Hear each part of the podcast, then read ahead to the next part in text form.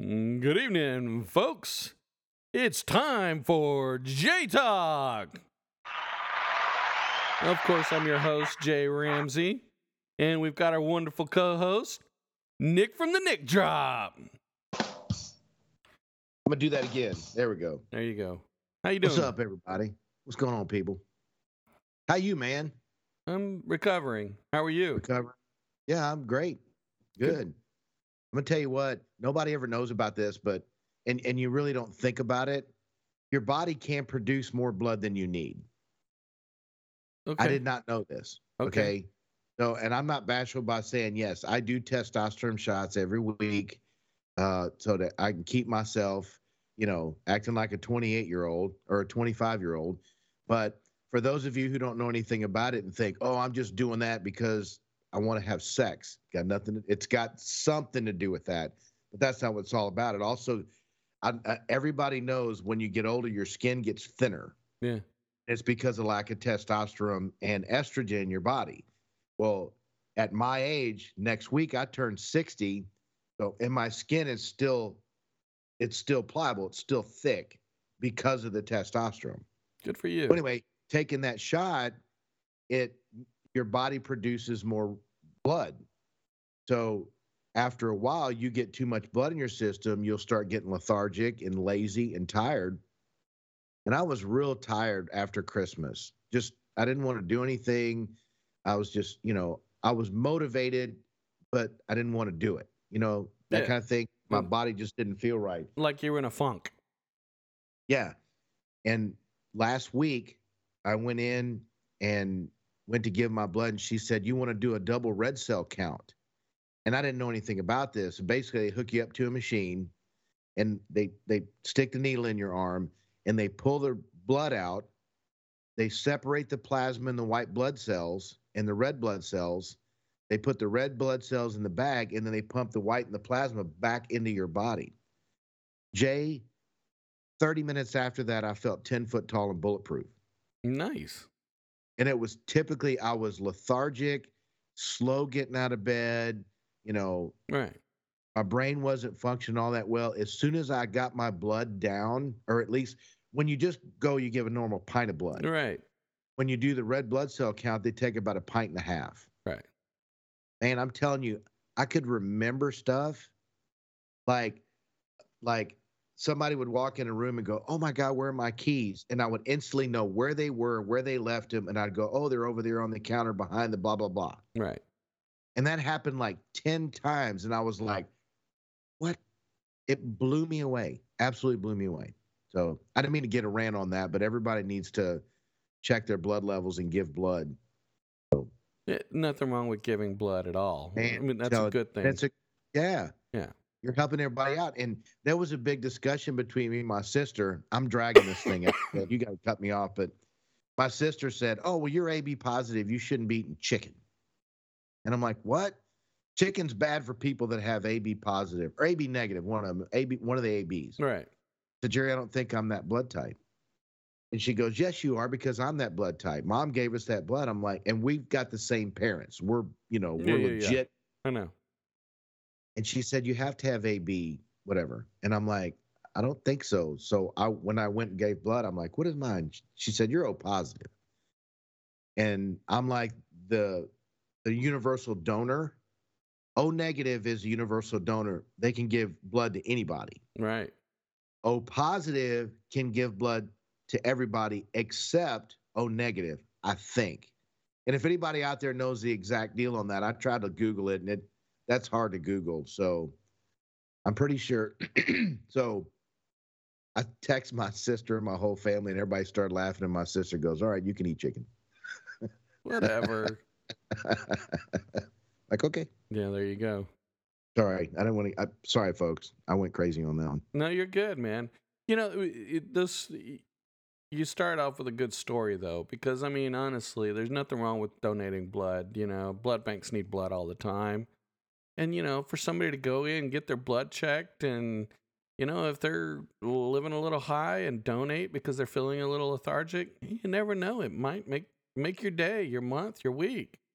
I'm telling you, it was a world of difference for me. A world of difference. Right. So You know, it could be a good Plus- thing for all these guys that are sitting at the gym, you know, popping those testosterone pills. So, Yeah, and it, yeah, they need to. They Yeah. really do. They give blood, and even now, the process that I'm going through with all the testosterone and all that, I could almost give blood once a week yeah. because my body regenerates that blood that fast. Right. So they have these levels where they check you, they prick your finger, and they have these things called hematocrit levels. Right. So if you're, if you're over 47, you got plenty of blood to give a pint and still be fine. Yeah. And ev- I went in there three weeks in a row and still had like 50, and that's pretty high. Right. You know, Right. I don't know how all that works, but that's the way they measure it. So right. Right. You're, you're just basing it on the information they give you. yes, Yeah. and what I can, you know, what I can Google search. You know, I stay away from Wikipedia, but you know, Yeah. Yeah. Everything's true on the internet. Just just ask them. Yeah. Yeah. Whatever. Hmm. that's the way it goes. yeah. We're on the internet. Are you saying that everything we say is true? Absolutely, Uh, 100% O- o- true. Okay. Just making sure, you know, we're on the same page here. we both have PhDs in psychology and psychiatry. I was going to throw that one out there, and I just choked right through the middle Yeah, of it. Yeah, you so did choke. You couldn't even say it. You're like, there ain't no way. If you'd have said, you know, eh, psychology and therapy, it might be in a little more believable, you know. But yeah, no. But I stumbled. Yeah, you, you, did. You stumbled big time. That's it. Nobody's going to believe it when you stumble. Well, it's funny though, you you're you're talking about psychology, therapy, psychiatry, and all that stuff because today's episode, I wanted to talk. So me and Nick, you know, share a lot of TikToks, folks. You, you guys know that. Um, we talk about it every once in a while. Every once in a while, we'll run across something that really kind of sticks out. And Nick sent me this video that really stuck out to me, and it was from a guy. I want to make sure I say his name right. Nick's talked about him numerous times. Um, but let's see, what's his name again? Is it Sven? Finn is his name, but on the on the TikTok and on Instagram and YouTube, It's badass He- counseling. badass counseling. Yes. And this guy's wrote several books. He's, uh, I mean, he's just phenomenal. Quick question. He- He's my kind of, he's my kind of counselor. You know, he's a no bullshit kind of a guy. Yes. If you ever get an opportunity to sit down with him for an hour, he'll let you talk, and then he's not going to pull any punches. yeah, exactly. And And it's going to of be blunt and in your face with it. Like Right. you really need to get off your ass and do. You know, you need, he's going to be like that, not just. Well, you know, he's not so he's not soft spoken at all. right. And so his best-selling book is called "There's a Hole in My Love Cup," which That's is, one of them. Yeah. Yeah. I know that's one, but that's his best-selling book. And I'm just saying, you know, I mean, he's got multiple books, but yeah, that's his best-selling book. You know, not too bad. He's got a 1.8 million followers on TikTok, so he's not doing too bad for himself. No. So, but it was very interesting. So Nick's talked about him. Nick's been following him for a long time. Um, but uh, Sven, uh, there was a video where he talked about um, these three questions. And what stuck out to me is he talked about what's your anesthesia? And I was Yeah. like, um, okay, this is an interesting. Um, you know, so i the gist of it is, and I'm, and, and you know, the the question he's kind of asking is, is, you know, and this is what we're going to talk about for the next, you know, thirty minutes, forty five minutes. But what is your go to? You know, he calls it an anesthesia, but it's essentially what's your crutch? What's your, you know, when when you don't want to deal with your problems, when you don't want to deal with whatever's going on, what do you go to? You know, as he said it, is it, it's smoking, alcohol, you know, porn, uh, hardcore Drugs. gaming, drugs, you know, any and har- all of 'em. Yeah. overworking. You know, Yep. it, there there's quite a few because I mean, it's not just you know the normal what we call the three crutches. You know, drugs, drinking, and alcohol and smoking. I mean, it's it's Right. it you know overworking is just as guilty because you're trying to get away from a bad situation or a bad you know bad home life you you overwork you stay at work And even over exercising. over exercising. anything to the extreme that you do to run away from you looking at yourself in the mirror. or or yeah looking at the problem essentially Yeah, addressing at the problem Yeah. Well, that was always one of those things. I, I know I've said it on a podcast before. You know, you're not happy with yourself when you can't walk up to the mirror, look at yourself, and count to 10. right. If you can't make it to 10, you ha- you need you need some soul searching or you need you know Right. there I, you know I don't want to go so far as to say therapy but even this stuff on TikTok if you were to go through my TikTok page it's constant therapy Right. you know, and a, and a little bit of comedy. You know, there's a couple comedians in there, and I, I kind of like a little bit of laugh, but there's a lot of it that's soul searching on who I am and who I want to be and how do I accomplish. You know, they always talk about be single. When you're single, just enjoy being single. Most people are uh, needy or they they have to have somebody around to give them validation, stuff like that. right. And I was bad about that for years. I always had to have somebody around, Right. you know. And I was always proud of you because I would jump from one relation out of one right back into another instead of taking the time to get to know me and understand me. Sorry about that technical difficulty, folks. We're back. We are back in action. But I don't yeah, know what happened. yeah, no, it's yeah, it's weird. So let's go back. I to gave Jay the I gave Jay the typical reboot your computer. He just rolled his eyes at me. There you go. it happens. That'll be three hundred ninety five dollars. Yeah, there you go. That's the way technical support works, isn't it? Unfortunately. Right. So anyway, so back to our discussion of Anesthesia. And Sven, guy's awesome. Yeah. But yeah, you know, it we all do, and we do that. We fall back, and a, one of the things that he also talks about is a lot of the things that we deal with that, that force us to fall back to those alcohol, drugs, gaming, whatever, Right. right? Business, exercising, you know, that's our our extreme movement, all stems from childhood. You know, for example, if you grew up in a household where your parents constantly argued, when you get into a relationship and move in with somebody, when things are normal and there's no argument and everything's going just fine, most people that haven't healed themselves will panic and create an argument because they think that that's normal. Oh, yeah, I've heard that before. Yes. In their subconscious mind, they will pick. And if they're really bad and they haven't healed at all, they will cheat and lie and be shady. right. Because that's what they were taught. That's what they were taught. Right. Yeah. You know, people say, you know, well, I never taught my kids that. You'd be surprised. Your kids see a lot. You you you teach your They kids absolutely they feel it. Yeah. And they see it. Yes.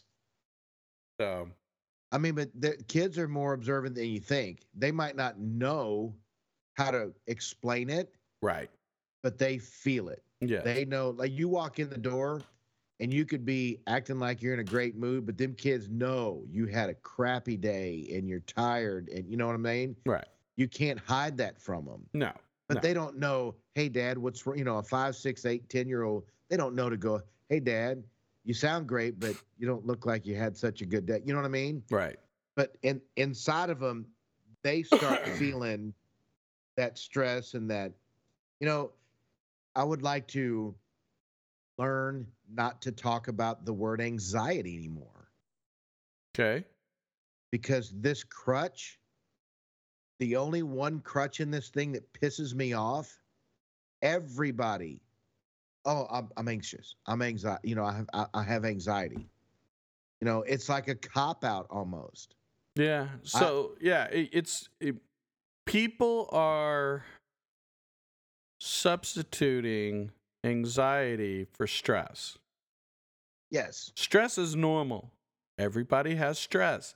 It's what drives you in a lot of situations. Like if you are stressed out because you have a, like if you're in school and you have a project due. Well, when you first get the project, you're not stressed because you got a month. Right. But when you got a week left and you haven't done hardly anything, well, you're stressed. Why are you stressed? Because you haven't done anything. So that stress is that motivation to tell you, hey, you need to get your crap together and you need to get it done. Right. That's not anxiety. That's just stress. Now, there are certain people that stress causes anxiety with, but a lot of people are mixing up the two. Right. There is emotional stress too when you're in a relationship. That's a little different and a little more challenging, but it's still just stress. Yes. You know, there's. And I, Go ahead. I was gonna say one of my favorite shows in the whole wide world is The West Wing. And he's portraying the president of the United States, Right. and he ha- had some things go on, and he hadn't been able to sleep. So they called this trauma guy in, who has been on the show before, and he says they start going through all the factors of why he wouldn't be sleeping. Right. Of course, he smokes cigarettes. He's like, you know, is smoking keeping you up? He's like, well, it hadn't before. I only have one or two cigarettes a day, that kind of thing. And then he's like, well, let's go through environmental factors. Were the lights on? Was in too much noise? You know, and he goes through this whole thing and he's like, or have you been stressed? And he looked at him and just as calm as anything, he said, stress is a Madison Avenue word. I don't feel stress. And I thought, wow, how do you get yourself to a point where you're that comfortable and confident in who you are to not feel stress? Nah, bullcrap. Everybody feels stress. That I, you know, maybe 99% of the population feels stress, but maybe there are some people in this world. A sociopath doesn't feel stressed. No, he does. They don't feel anything. Uh, okay. You know what I mean? Yeah, yeah, yeah. But see, uh, but but you know the the kicker there is is I I everybody feels stressed to one degree or another. It's how they handle it and deal with it. Okay. Good point. Okay. So for me, okay, a good example. Before Andrew, if I was stressed, I stri- I thrived on stress. I was always at my best when I was stressed because I like for some reason feed off of that and I would just deliver my best work when I was stressed because I could go in, I could get crap done and and I just that was me. I was, you know, strong-minded, strong-willed, just, you know, confident in what I could do and and yeah, you know. Are you sure? I mean, do you consider stress being under pressure as well? Yes. You know what I mean? Yes. People who feel like they're under pressure to get something done, that's stress. That's that's what I would call it. And there are people in this world that thrive under pressure. Yes. Eh, And there's a lot of us that choke under pressure because they can't, you know what I mean? Right. Right. So, yeah, Yeah. So, but yes, there are a lot of people. And so that was, for me, you could call that my anesthesia back then because, you know, I, I would run away from a situation and run away. And then when it became, came to an head to where I had to deal with it, that stress is like what fed me to deal with it, you Right. know, because that was where I was at my best. And so it was like, okay, now I can deal with it, but I can do it at my most effective. I'm like going to be, you know, 120%. Whereas if I would have done it back then, I probably wouldn't have been, you know, there are still some situations where if I put under stress, I excel. And I don't know why that is. That's just my nature. well, I have a great example of that Okay. because of you. It caught me off guard when I went to, um, I'm not really sure what you call it. After Andrew passed away, you had a viewing, a, what would you call a wake, a viewing? Uh, the viewing, yes. Yeah, yeah, yeah. So I was there and I looked at you and I said, Hey, you know, I'm here for you, you know, because when my first wife passed away, it was about four months later, I lost it. Right. I just started hysterically crying, Right. you know. Of course, I was alcohol induced, you know, that kind of thing. And it scared my brother. And my, it's like two o'clock in the morning and I'm sitting in Galveston out on the beach just bawling. I mean, it finally hit me. Right. So I remember that, and I went to you. I'm like, when you have that moment, you call me. I don't care if 24 hours a day. You pick up the phone. I'll come running. You Right. said, Nick, I don't have time to break down. I still have three other kids to take care of, and I was like, all right. So that's one of your deals where that is a highly, highly stressful situation, and you're like, I just, I just don't have time, and you were calm about it. You didn't come back. You know what I mean? You were just I like, know. I don't have time to be stressed, Nick. I don't have time to lose it. I got three more kids to raise, and I was like, damn. Okay, well, I'll be there for you anyway. You know, I know. I remember that. you remember that? I was like, wow. right. Okay. But you know, it, it would have been easy for me, honestly, think about this. It would have been easy for me to just run to a bottle, run to burying my head in some video game, burying my head into, you know, whatever. Okay. Right. It would have been really easy. And I don't think anybody would have blamed me, honestly. You know, they wouldn't have been happy with me, but I don't think anybody would have blamed me. So, and I think that's the biggest part. And and I think that's what Sven's talking about here is is what, you know, do we do we face our problems head on or or do we just run and find that that get, getaway, that, you know, that anesthesia, that one thing that makes us feel good. Now, I'm not saying that I don't do those things, but I don't think at the at the level that uh, some other people do. Probably Right. at a m- m- lot less level. Do I still play video games? Yes, but a lot of times I play them with my kids. So, you know, it it's kind of a, it can be a little bit of a gray area. I I did in a way dive into something, but not necessarily the bottle. I do- dove into my kids, making sure their mental health was good, making sure they were good because, you know, that's that was important to me. Right. I chose to face the problem head on and try to deal with it instead of running. And it because it you're, you're right. And like Sven says, it is very easy to run. Oh, absolutely. Right. I know I've done it. I have jumped in the bottle. I did pick up the cigarettes again, you right, know. Right. So yeah, I've I've been absolutely there, you know, and eating, you know, gaining weight. That was, you know, we've all fall, you know, we've all fallen into that category because we just quit. I don't I don't know if I say we quit caring, but our level of caring dropped with the stress or with, you know, so once that happens, you start stepping outside the lines and you know, I might have a beer or two every night with dinner and at that point I was drinking six of them, you know, or I, I actually, you know, Right. so yeah, the the care level kind of dropped, and then you know after about a certain amount of time, when you figure out how to deal with that, you go right back to okay, I need to get back in the game, you Right. know, and then you start eating right, drinking less, and you know trying to quit smoking, you know, all those crazy things that we do. and I mean, we're all guilty of it. Uh, Yeah, I'm. I think I told you. I mean, I gained what is it? At least twenty pounds, maybe thirty pounds, on the first holidays after Andrew died, because you know I was feeling the emotional stress. You know, and some people would probably say it's more than the emotional stress because that's losing a child is was way more than just the normal emotional stress. Let, let's just let's just be honest here. That's at the top of the chain, buddy. Yeah, That yeah. is the top Yeah, I mean, dog. that's of the, that's know. borderline mental depression. I mean, you know, emotional depression. I mean, let's be honest. Oh yes, it is Yeah. absolutely. You know, so you can you can get pretty. So I I would say that holidays I threw myself at comfort foods to deal Right. with my emotional stress. You know, and so I I eat everything was comfort food. You know, anything and everything I could think of from previous holidays that remind uh, that gave me a good feeling.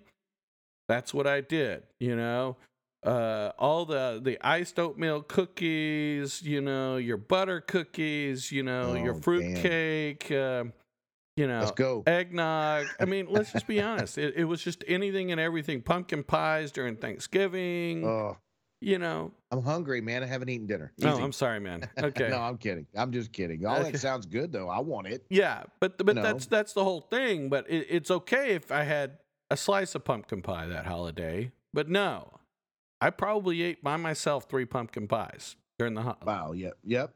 y- you know, and that'll catch up to you. You know, So uh, and that- it's easy to do. It It's really is. easy to do. It is. It is because I at that to- at that time, you know, I was wanting that anesthesia, that feel good comfort food to relieve some of the emotional stress that I was feeling. Right. It wasn't anxiety. It's it's not like I, you know, that's not what the problem is, and I think that's where a lot of people get the terms wrong. They're saying Right. anxiety now and it's stress. You know, now can stress cause anxiety with certain people? Yes. But a lot of times they're not giving the right term right now. You know. But I think anxiety, I think it's been overwhelmed in society these days. oh, 100%. I literally think it's just been overwhelmed. uh, You know, you know this. They're always saying, "Oh, that's bullshit." You, you know, man, you need to get over it. You know, deal with your problems. Pull it up. You Pull yourself up by your bootstraps and get back. You know, that old mentality back in the have you know right. 50 years ago, that actually has some sense to me now because we don't do that with our kids anymore. Oh, get over it. You know, fuck up, be a man. You know, stop that crying. You know, we don't do that anymore. When our kids cry now, they're like, we're like, oh, baby, what's the matter? You know, talk to me about your feelings and your emotions, you know, and because we aren't so harsh, I don't know where there's a happy medium. You know what I mean? Right. but there needs to be a happy medium because now we've taken it from one extreme to the other and anxiety is prominent everybody's got it i mean if i drop my pen on the floor oh my god and i start you know people will start freaking out on things that small Right. Right. you know Right. Well, and so, So- I, I will tell. I will. I will say this. I'm not. My. I don't think my kids are that bad. Um. And yet, you know, I have one that you know w- witnessed the after effects of what happened, and Right. and still he is actually not that bad. He's pretty good. You know, overall, mentally and emotionally, he's pretty strong. You know, he can talk about it. He talks about it with his classmates. You know, right and so, do I do I understand where you're coming from on that comment? You know, buck up. You need to get things okay. You know, the funny thing is, is it's really hard because that was one of the things I used to tell my son Andrew. Is, is I used to tell him, look, dude, come on, you're okay. High school is just four years out of your life. You've got your whole life ahead of you you know and i Right. kept trying to tell him you know whatever you're going through right now it's going to be gone really quickly. You you trust me you know you just you got to just we'll, get, we'll work through it. I'm here for you. I'll teach you how to work through it but he just never you he know. did it on his own. Well yeah. For the most part he's handled it i mean he's handled it very well. He's handled life no i'm talking about well. andrew not gabe oh no i'm sorry i thought you were talking about the other yeah no andrew is the one i told that to and so Oh, right. yeah you know so and that that's very tough because you know he didn't know how to handle it. So now gabe i've done a little differently but only because of the what i would call the trauma and the emotional stress. Right. Because gabe has legitimate trauma you know he has legitimate mental health to be concerned about you know other kids you know i'm gonna give you give you a good example. You know and this this is you know i know we're a little off subject but i'm i'm glad you brought this up. I actually had a kid come to my house and spend some time with gabe for a little trip you know whatever they want to call it you know friends hanging out. And this kid started to install some software on Gabe's computer and of course my older son Jay Jr walked in and they were doing something and Gabe's like you know and of course my older son's like you know "Y- y- did you ask dad about that? And he's like well no and and Gabe's like well I told him not to do it and the kid was like you know he kind of stopped what he was doing and Jay walks out and I walk back you know and uh, 30 minutes later and the kid's installing something else and okay Gabe's asking me, Dad, what's this? And I'm like, well, it's this. And I said, why? And he said, um, well, how do you use it? And I'm like, you don't need to use it. And I'm like, why do you have it? And he said, well, what's his name installed it on my computer? And I'm like, so Uh-huh. yeah. And so Jay comes in and he's like, "I- didn't I tell you not to install that? And so I literally, I tore into this kid. I was like, I'm, Wow. s- I'm sorry, but you know, do I, do you go to somebody's house and disrespect him? I said, Gabe told you not to do it, right? Well, yeah. And I'm like, so you didn't respect Gabe enough not to do it. So I said, you know, it's probably time you call your dad and come tell him to come get you. And I literally, I mean, I don't care. This kid's 12, 13 years old. You just don't do that at other people's places. You respect Right. what's going on. If you know, if the if your friend tells you not to do something because he's afraid of getting in trouble with his parents, you don't do it. Right. So, yeah, I chewed in. Dude, he shut up. He didn't say anything. His dad comes over, picks him up. I stop his dad. I tell him what goes on. I said, "Look, the kid lost my uh, my trust." I said, "If he wants to earn it back, he can try, but he's never going to be allowed to be in- on any electronics in my house again." And, Right. You know, and he said, "I understand. This is a big issue at home because his dad lets him do whatever he wants, and we try to show him discipline." It Uh, was I so yeah, So yeah. parents so, are divorced and remarried. yeah, the stepdad some- is the one some- I'm talking to. Yeah. There's some there's some trauma there. Get I get it. Yeah. And so, that. you know, I'm like, okay, I understand, but you know, this kid, he's like, you know, your dad, he scared the hell out of me. I can't ever go back. We can't be friends outside of school anymore. He's Oh wow. Yeah, he's just literally like, Your dad is the scariest man I know. And I'm like, dude, you have no clue. It's like, you know, I'm not and that that's scary. far from it. It was just like, look, you disrespected me. Stand up, like they used to say in the old days. Stand up like a man and say, "Yep, I did it. I apologize. It won't ever happen again." Right. You know? But he's not So- being taught that. Yeah. Well, see, that was the problem I had with my kids. They'd come over when I'd pick them up. You know, when they were young, and I'd have to pick them up from school and have them for the weekends and stuff like that. Right. They'd bring their Xboxes or PlayStation, and they're playing Grand Theft Auto, and they're 11 and 10 years old. Right. And I'm like, wait a minute. First off, where'd you get the game? Oh, well, mom bought it. And she allows you to play that game in her house. Well, yeah, well, you're not playing it here. So I ended up being the bad guy. Yeah. But then my kids didn't like me Right. because I was trying to structure and discipline my children. I guess I should have just beat them and then called it a day. 'cause- but, you know, now I'm the bad guy, Right. you know, and now the kids, the youngest one's 20, and he's now like, Dad, I understand, you know, really wasn't a good idea, but, you know, blah, blah, blah. Well, but So- okay, I, I got a question to get back on subject with that. Okay, did Okay. you did you run from that situation, or did you confront it? Did you run for your anesthesia, or did you confront it? And I think that's the I big. ran. That's oh really? See, so I that ran. that's what Finn's talking about. Because here's the whole Yeah. thing. I will tell you this.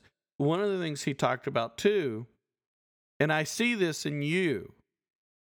In after a while do you get tired of the anesthesia? Do you get oh, tired of that comfort piece that thing you ran to? Does it eventually get to the point where you now hate it or you know dislike it because you're starting to see that it's caused you to run away instead of deal deal?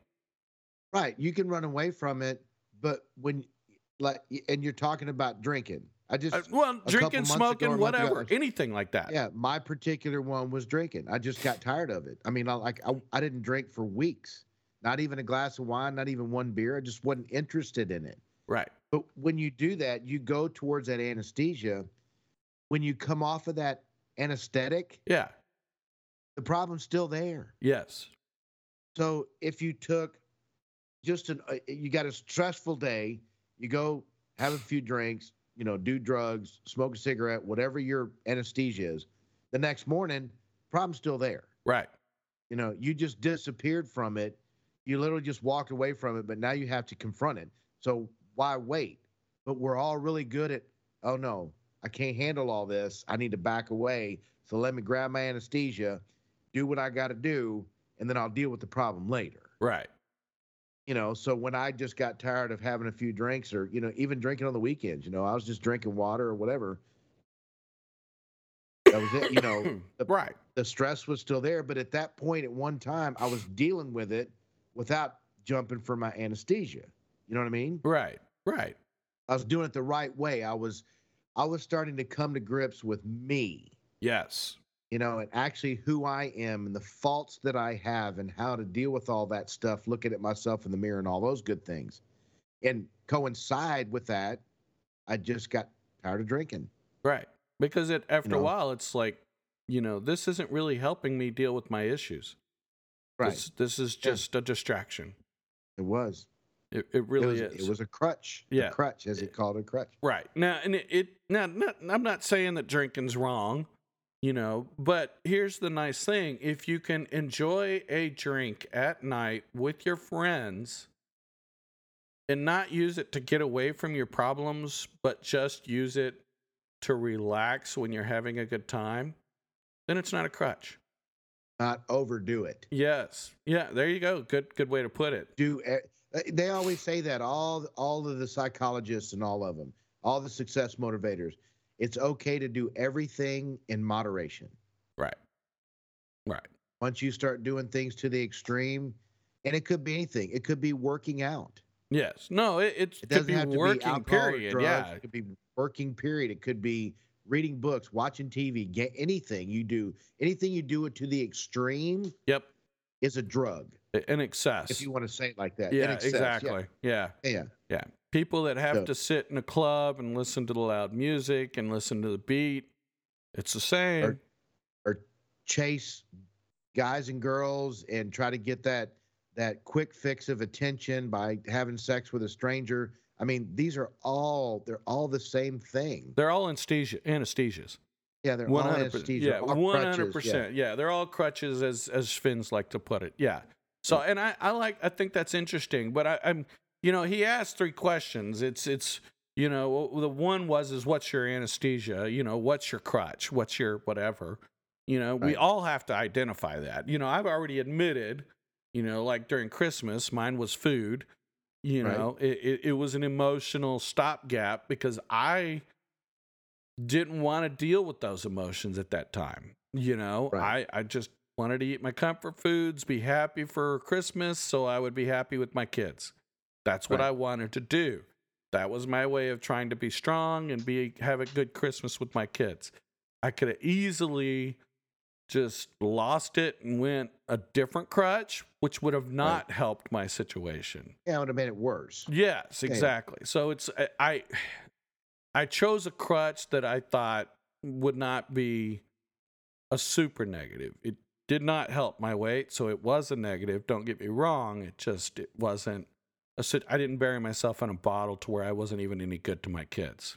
Well, you know, and I'll I'll say this. I don't mean to cut you off, and I'll let you get back to that. No, you're point, good. But the food crutch, I think maybe in your mind, that really doesn't affect you emotionally like alcohol or drugs or you you know you know what I mean. Yes. So you wanted to be on your best behavior for your three kids up here emotionally. Mentally, yes. So you picked a crutch that wouldn't affect your mental acuity and your, you know, my judgment or anything like Yeah, yeah, that. Yeah, exactly. Yeah. so That's a very that's I a get, good point I get that. right I get that. right. So I, I I'm the one that goes right to the to block the emotions and the, you know, grab the bottle. Right. No. Well, but you know, the funny thing is, is that there are a lot of people like that. There's actually probably most, you know, I'd say 75% of the nation would, Oh, I'd say it's more than that because what who- pays for all the football games and baseball games and yeah, soccer exactly. and Yeah, hockey? Budweiser and all that. Yeah, Budweiser, exactly. Miller, you know, Right. Miller products, Crown Royal, all of that. Right. Everybody's Every grocery store has more alcohol in it than they in cigarettes than and than they do food. You know, some places. Yeah, you're right. So ninety percent of a convenience store gas station, ha everything that's in there is bad for you. yeah, You know Yeah. what I mean? I know. Except for aspirin. Just saying, they throw a couple of those in there. yeah, there you go. Exactly. exactly. Here, here, Paulo, like this: aspirin and condoms. That's what they have at convenience stores. There so, you go. know, Yeah, exactly. So, oh my gosh. But okay, Just so you, that's that's first question. Second question that he focused on was is at what point oh, what was it? He how did he put it? He said something along the lines of you know, when do you address your oh, what is it? Hold on a second. Let me Are you gonna play it again? Play it on the podcast. That'd be funny. It's only a minute long, I think. But he's so wound up and he's so animated. When he's talking. He's actually, and this guy's in great shape. He's a big boy. Can you hear Is it? Over parenting? Is I it can, over yeah. Gaming, uh, swiping and scrolling. Is it food? Is it busyness? What is your go-to that you're forever going to when you feel down inside? When you're feeling Turn the phone to the camera. sad, run down, overwhelmed. What is it that you go to? Second, has it occurred to you that that has become your crutch? That you're you've fallen in love with that crutch, that anesthesia. Because the difference between the unhealthy person and the healthy person is that the unhealthy person is forever running to the anesthesia to make the pain go away, to make the wound go away. The healthy person is running towards the wound, is running towards the Awesome. pain to look at it, to finally heal the wound rather than keep running from it to the anesthesia. Third question Have you gotten sick of the wound yet? Have you gotten sick of the pain you're running from? More importantly, have you gotten sick of the anesthesia where it doesn't even fully work anymore? And at what point do you finally fucking change your life? Have a kick ass day. Three quick He gets so wound up, he was running out of breath. I know. I know. You know, God, he's, I mean, but so to the point. I mean, how can you, and I love the way he does it. He's up in your face. You know, he doesn't have a problem throwing out the F bomb and cussing. And, Right. and then he just follows it up with a big old smile and says, have a kick ass day. You know, Exactly. so, Exactly. But I mean, he, he but, but I love the way he, he makes those points. It's, you know, when do you get tired of that pain to where you Right. address it? When do you get tired of the anesthesia because it's not solving the problem?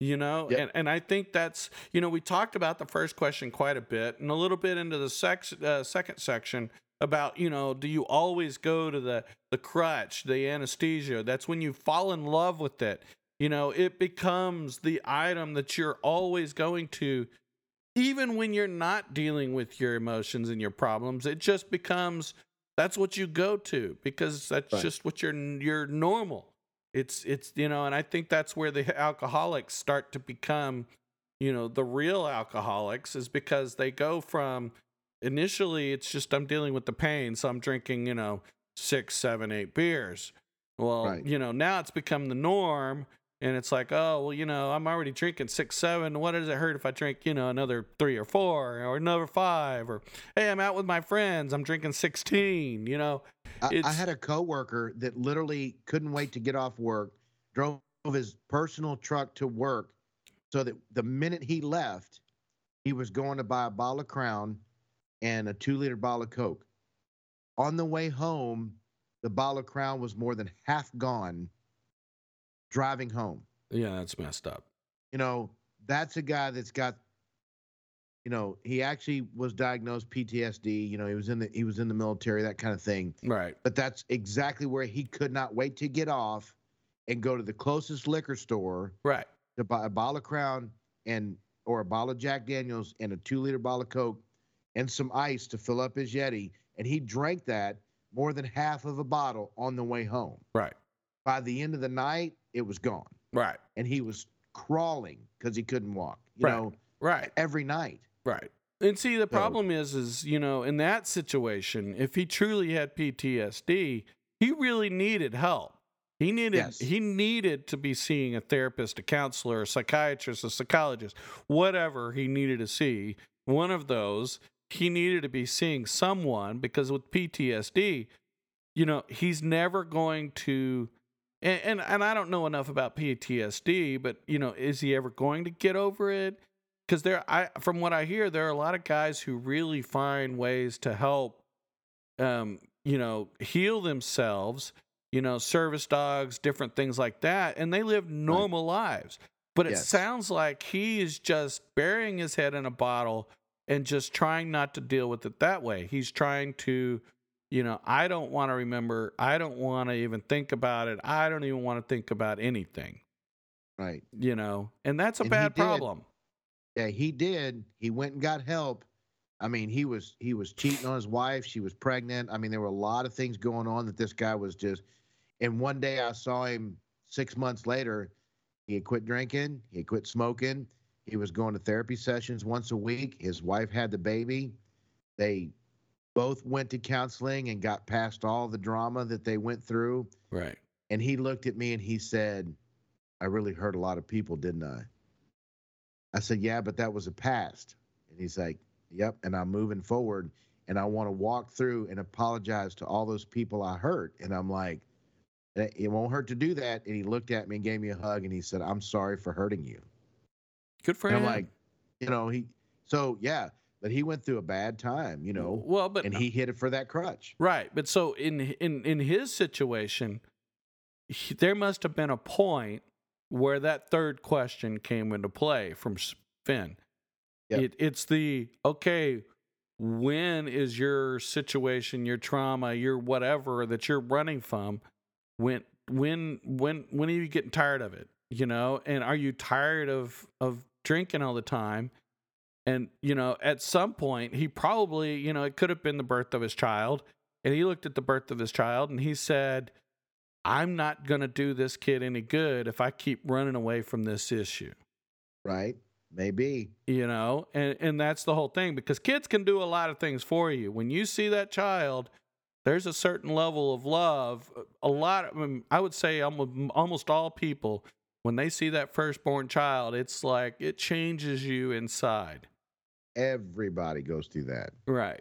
So Yeah. not everybody for the positive, but I would say 95% is yeah, positive. true. You know, some I people. mean, it might affect them, mm. but they might they might just turn right back into whatever their crutch is. Yes. You know, or their anesthesia because they can't handle that right. emotion. Right. Exactly. But see that that that's a positive. I mean, that was a great story. I'm glad you told that story because it did.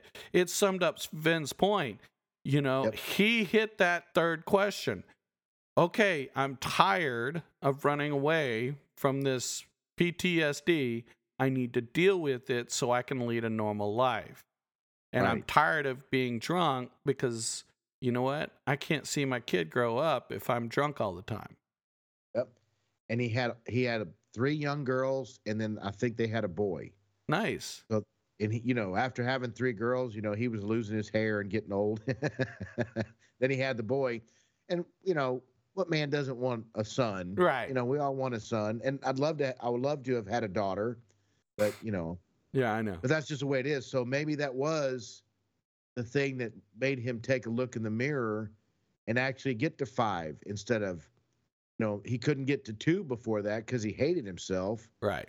Now maybe it allowed him to get to five enough to go, all right, I'm done. Right. Right. Time to get help. And then shortly after that, he could actually look at himself and count to 10. That's awesome. Right. No, no, no, that's great. Yeah, I love that. I love that. And you know, that's it's funny on that counting the mirror thing. That's a good analogy because yeah, if you know, in Sven's point of view, when you're at when you're at one, that question one, where you're going to your anesthesia, you're not wanting to look at yourself because you know you don't want to deal with your problems. You know, Yep. people who generally, you know, I know a lot of people, and I've had some friends who, you know, as soon as they get off work, they don't even want to go home. They they want to go to a bar and they want to sit at the bar for two hours, happy hour, drink with their friends, because they don't want to go home. They don't want to be with their family. They they're Yeah. you know the family is just too much. It's too crazy. It's it's too much. They want this. They want that. You know, or whatever. Or my wife's giving me a hard time about this, or you know, it, and it's like, dude, if you just embraced and and addressed, you know, and engaged in the situation, you know, I I'll be honest with you, when I'm off work, I'm excited to go home. I, Right. I'm happy to go home. I I love it at my house, you know. And and it, it was funny before I even, you know, yeah, me and my ex-wife we had some problems right before we got divorced. But I'll be honest with you, I still enjoyed coming home Right. you know, because that was my sanctuary. That was my, you know, and you never yeah we ended up divorced but you never nothing good ever comes from not dealing with your problems Yeah, absolutely. You got to sit down. You got to, and that's the that's the whole the whole hard the hard part about where we're going to talk about the anesthesia versus trying to fix it in a couple's relationship.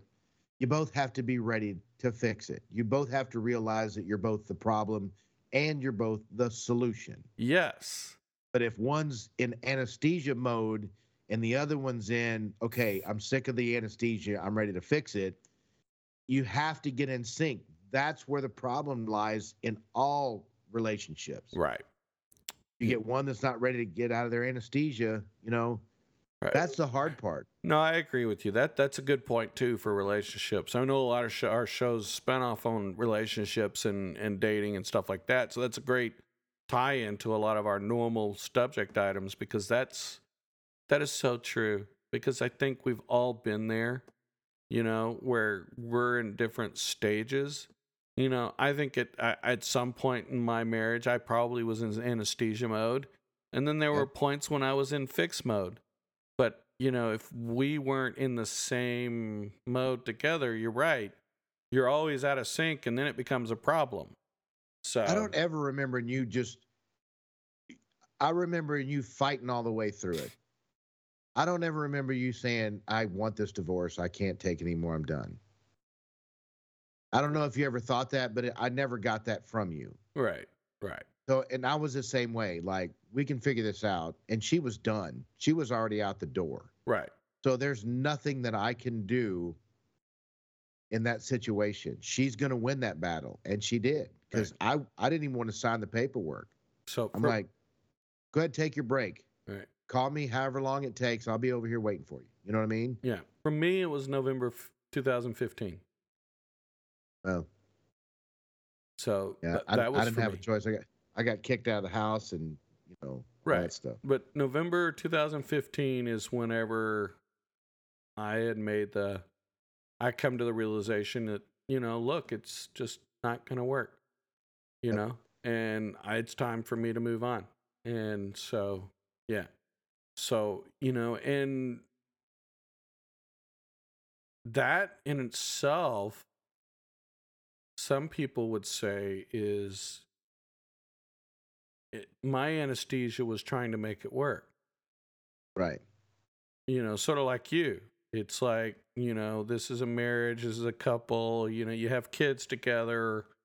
You're putting forth effort in, instead of actually facing the real problem of what's going on. Right. You know, you're looking at things through those glasses and not seeing the reality of the truth. And that's the I was hard. willing to change and work on the relationship, and she was she'd already checked out. Right. And see, but that's the funny thing is is you were going above and beyond what you should have been in excess. So you, yep. So you see, it does go both ways. I get you. I Yeah. get it. Yeah. So, but yeah, so you know, and folks, I really like this guy. If you ever get a chance, check him out. He's on multiple platforms. Um, badass counseling. He's really cool. Go read his book. We gave it to you at the beginning of the show. Um, I can look it up real quick again. But yeah, I mean, he's got some really great uh, commentary. He does a couple of live shows. We Yeah, really, we, we, On TikTok. yeah, exactly. Um, you know, best-selling book. There's a hole in my love cup. I still love It's the fo- that. That's a title. That's a great title. I'm gonna see if I can find it on Amazon and and add it to my Audible. So I might do that too. I, Yeah. I I've been thinking about it. So I, I actually just got a a credit. great so you know, I'm, I'm ready. I can I can get it. oh, there you go. Yeah, yeah, yeah. But yeah, no, I just he- he's got some great stuff. Go check him out, if, especially if you're looking just for some encouraging words um, or encouraging points. You know, it, it, it's a really great one. So, um, you know, shout out um, to Badass Counseling. Um, you know, go check him out. And Yeah. uh, that's that's all I got for today because I think that was a really good one. I, I really, you know, we're all guilty, and Yep. so you know it, it. But you know, we all gotta, like you said, you gotta get to a point where you like hate the issue, hate the problem, and want to deal with it. You got to get to a point where you hate the anesthesia, the crutch, and you got to, you know, okay, I got to get off this crutch and actually Right. move forward with my life. So Yep. people do it all the time. Nick had a great story about someone. We've done it in our own lives. You can do it We too. have. Amen. So, any final words for the group? You know the only one thing I got to say at the end of these things. I love you, brother. I love you too. Of course, we love you, fans. Um, keep following and keep listening.